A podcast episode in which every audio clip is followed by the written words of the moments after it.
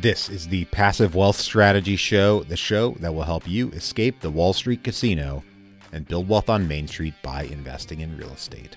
I'm your host, Taylor Loht. I'm a real estate investor and I focus on multifamily and self storage investments. To date, I've acquired, invested in, partnered on, or otherwise had a hand in over $150 million of commercial real estate investments. It's just me today, no guest. Wanted to give you a quick update on some things that have happened a bit recently and also provide a little bit of commentary on what we're seeing in the news about all of these bank failures and the implications that it might have for us as commercial real estate investors. So, as an update to recent news on my end, I recently attended the best ever commercial real estate conference. It's a conference that I attend every year. It's one of the best that's out there. And I had the opportunity to meet a number of you who listen to this show who came up to me and told me how much you enjoy the show and what you get from it. And I really do genuinely appreciate all of that feedback. I'm not going to mention any names here. You all know who you are. I'll respect your privacy, but I appreciate you tuning in. I appreciate you coming up and providing your thoughts about the show. And it's just it's just fantastic to meet so many of you in person. It's such an amazing feeling. I really I hope you're getting the knowledge out of this show that we aim to bring to you to help you build wealth on Main Street and escape the Wall Street casino. So, certainly appreciate that. So, regarding the content of the conference and my takeaways, when I go to a conference like this, I spend most of my time, if not all of it, in the actual halls, meeting with people, meeting with listeners, as I just mentioned, meeting with past guests from the show, making new connections, and just furthering older connections with people who I've met in the past. So I spend my time forming those relationships, having conversations, and learning one to one. You can pick up so much key knowledge in the hallways, but from the actual content portion of the conference, there was the most buzz around a talk that was given about rescue capital and what it might be able to do in the commercial real estate space as the industry kind of deals with increasing interest rates. And this con this conversation was actually prior to these bank failures that have been going on and all the potential bank runs. Very prescient, but we're seeing some of the impacts on the financial system from these higher interest rates right now, just a few days after this conference. But the rescue capital conversation was an investor who gave a presentation around what other investors might be able to do to, frankly, take advantage of people who might be distressed and investors who might be distressed from rising interest rates. It had to deal with a strategy of finding those operators who weren't prepared for higher rates, either through not having sufficient interest rate caps. And now that their interest rate caps are over, they're experiencing negative cash flows, all kinds of other negative impacts from the higher rates. As a way to capitalize at that on that, we're going to have more information on that discussion very soon. We'll have that speaker on the show, Neil Bawa, to speak about rescue capital and where that's going. Now, part of the reason that that conversation was so popular is that it's a topic that folks are really worried about more than maybe they need to be. Maybe they are adequately worried about that. But keep your eye out around the conversation of rescue capital in the commercial real estate space and how investors may be able to step in and rescue distressed deals while getting a great bargain. Now, we're also seeing these bank failures and runs on banks. There's a lot of conversation around that. Just wanted to share my perspective on that uh, around what's actually happened and then what we as commercial real estate investors can think about to help protect ourselves in these scenarios.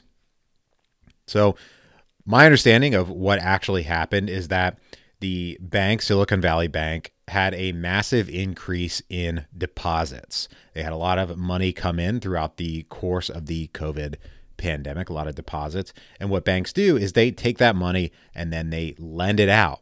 And they need to earn a certain yield on that money to then make a profit themselves and pay to their depositors.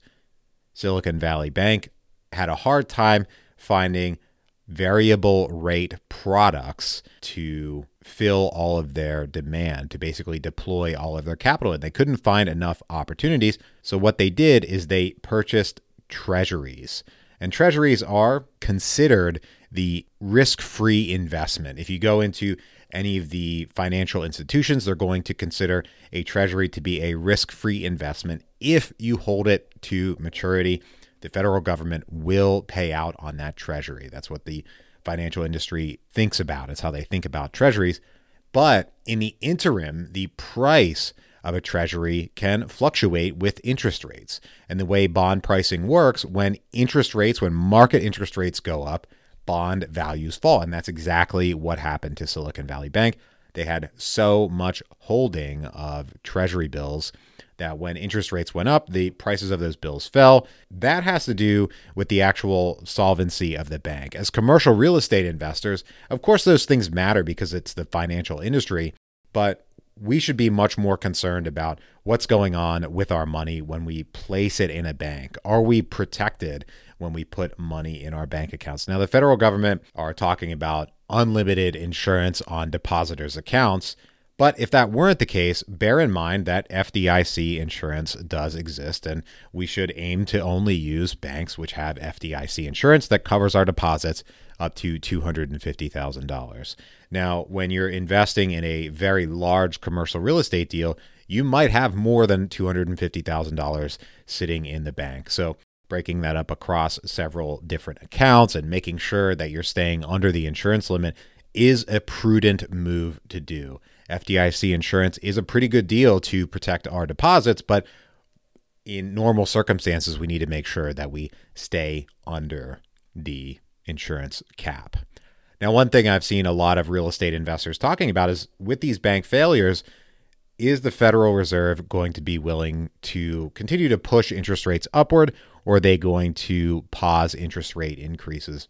At this point, I see that as anybody's guess. It's essentially reading Jerome Powell's mind, and we can't really do that at this point. There was there was a bit of talk last week by Jerome Powell about continuing to hike interest rates. That was prior to these bank runs and failures that we're seeing happen. We haven't heard him reverse course on that yet, but in my opinion, the more conservative assumption is to assume that the Federal Reserve will continue to increase interest rates. And then if they don't increase interest rates, then we still benefit because we made the more conservative assumption.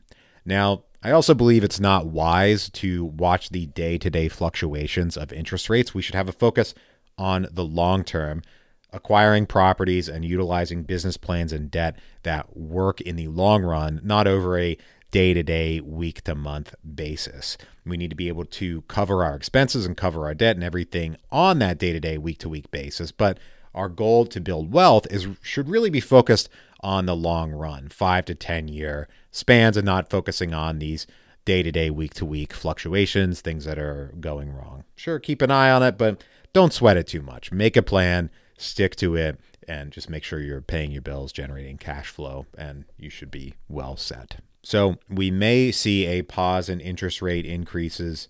Generally, I think the more conservative assumption is to assume that the Federal Reserve will continue to raise interest rates, maybe not at 50 basis points a month. Maybe they'll stick to 25. We don't really know the schedule, but it seems unlikely that they're going to start cutting interest rates at this point. That would probably be a mistake. And it's just not a very conservative assumption to base our plans around. So, just some of my thoughts about that the cause of all of these bank failures, at least at a high level, what that means for us as commercial real estate investors, and how we can think about making plans so that we're not affected by things like these bank failures and we're adequately insured by the FDIC insurance that is available to us as bank account holders. Most commercial real estate investors, when you're having conversations with the experts today, will tell you that they believe that rates will probably continue to rise throughout 2023 and then either stagnate or fall in mid to late 2024. At this point, it's a bit of reading the tea leaves. We don't really know whether that's going to happen or not, but still, the, the consensus amongst the commercial real estate community is that we're probably still on an upward trajectory and we should plan accordingly and think about the long term. Next month in April, we will be having a webinar on April 13th about 1031 exchanges. Keep your eye out, keep your ears out for additional information on that. We're going to be bringing on one of the nation's 1031 exchange experts. For those of you who don't know, a 1031 exchange is a way to sell a property and then buy another one while deferring your capital gain tax bill indefinitely if you really want to. If you want to keep that ball rolling, you can keep deferring your capital gain tax bill for the rest of your life until you pass away. And then there are options that you have when you pass away to provide some tax advantages, serious tax advantages to your heirs. Keep your ears out for that. We'll have announcements throughout the show up until the 13th so you can get access to the webinar. If you're not on the email list, just go to passivewealthstrategy.com, get on the email list, and we'll send you updates about the upcoming webinar.